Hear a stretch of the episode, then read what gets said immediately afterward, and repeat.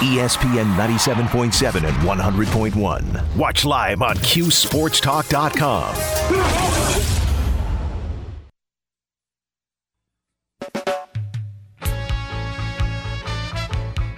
Yeah, smoke them if you got them. Welcome back to Orange Nation. It's Bob Marley Day. How do I know all these songs? And I know the words. I mean, he was pretty popular. But like, it, was he? Did he get a lot of radio play? I don't know. I don't think I was growing up listening to the Mighty 690 in San Diego, and they were playing Bob Marley songs.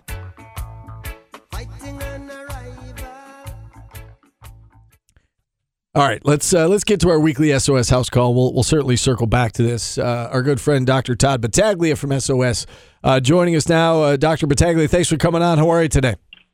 Doing well. You guys hear me okay? Yeah, we got you. We got you. Um, all right, thanks so for let, having me. Yeah, of course. So let's uh, let's circle around uh, the sports world right now with some injuries that that we're seeing. I guess let's start with Steph Curry uh, out for multiple weeks with a, a lower leg injury. I'm not even going to attempt to uh, to pronounce the injury that he has, but uh, can you explain it to us in layman's terms and uh, you know what the, the rehab and recovery is for something like that?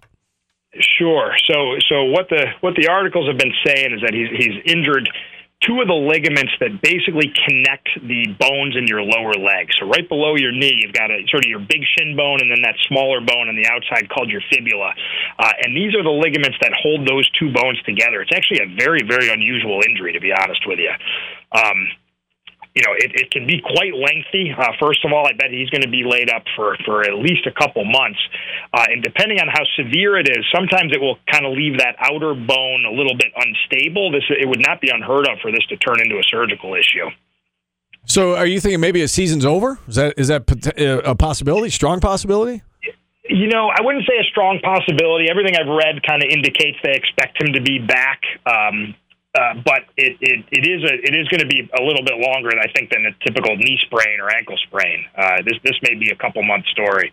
All right, the gotcha. Fact, the fact that they're they're saying he will be back makes me think it's probably not bad enough that they're worried he's going to need surgery. But you know the games he's you know these teams play too with what they what they disclose. sure, right, right, yeah. I mean, so the playoffs are a possibility because that's all they care about, right? They, they just care about right. the postseason, and uh, so hopefully he'll be back uh, in time for the playoffs. Uh, one baseball one that I, I want to get your thoughts on, and it involves a, a Yankees pitcher, Frankie Montas, who uh, it, it's you know the reports are he's going to miss at least the first month of the season. He's got shoulder inflammation, and if we all remember, this popped up last summer, uh, right around the time that he was playing with Oakland before he came to the Yankees. He was dealing with that, and then you know he he struggled a little bit in pinstripes, and then in September the the inflammation popped up again. Is this a big red flag? Is this a major concern, especially being a pitcher that he's been dealing with this inflammation on and off? And and I guess how concerned should Yankee fans be about this that that it keeps happening? Yeah, you know, you know, I see it kind of both ways. Honestly, uh, it is concerning that he's now dealt with this a couple, few times. Uh, you know, they just acquired him in what August, September, something. It wasn't, right. wasn't that long ago, I think. Um, and so, on the one hand, you got to think that before they took him, there, you know, Yankees docs did a very thorough eval. They went through his records, and it wasn't anything that was terribly concerning. Uh, but man, you just you just got him. He's he's fresh, and already he's back on the on the injured reserve for this thing.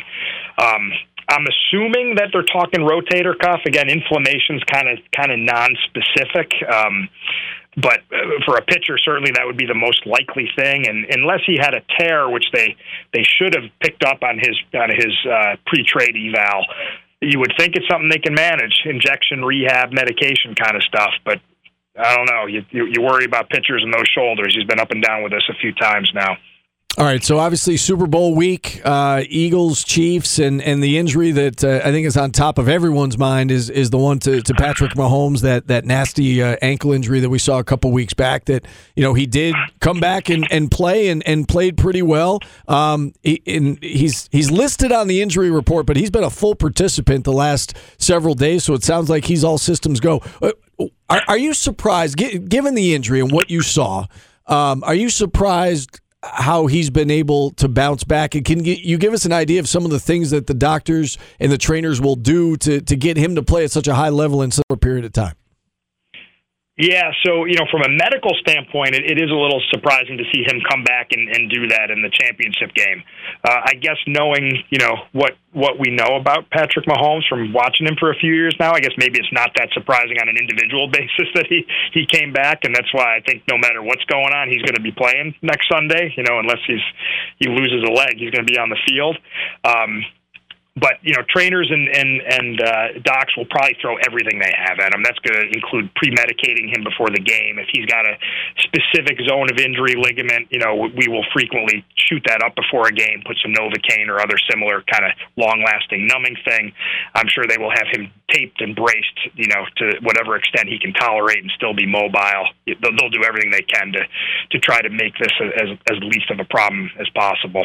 You know, you said that it, you know unless he's losing a leg, he's going to be out there, and and you know that's what you think of with the Super Bowl, right? It's the last, it's the biggest game, it's the last one of the season. Everybody can rest after this, and so anybody who's banged up, you know that if there's like a one percent chance they can play, they're going to try to get out there. My question to you is, you know, how how do team doctors handle something like that?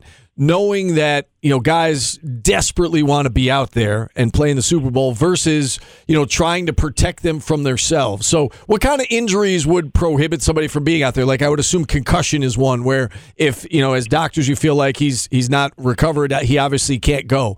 Versus you know an, another injury that somebody's dealing with where you know do, I guess do you leave it up to the player in terms of like let's say a guy's dealing with a knee injury and you're like man if you you know if you play you can make it worse you might need surgery, but do, is it left up to the player in in that particular instance?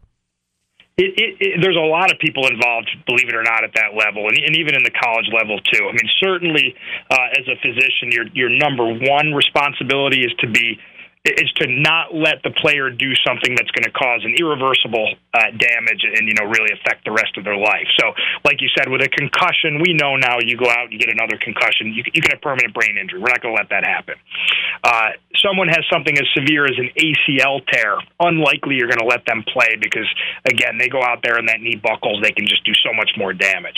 But an ankle sprain or a shoulder sprain or something that's still painful, and if you re-aggravate it, yeah, it might take a little bit longer to get get better, but you're not going to do anything irreversible that we can't fix, uh, then yeah, you're gonna you're gonna see what their pain tolerance is. You're gonna see how well they can practice leading up. Uh, you know, coach is going to be involved. So someone who's a you know second or third stringer is is probably frankly going to have a little bit different decision making than your starting QB is going to be. Um, you know, what kind of backup you have? You have somebody capable or not? All these things kind of play a role, to be honest. All right. Uh, well, listen, Dr. Battaglia, thanks so much for your time and uh, giving us a few minutes. Uh, enjoy the week, and uh, we'll talk to you again soon.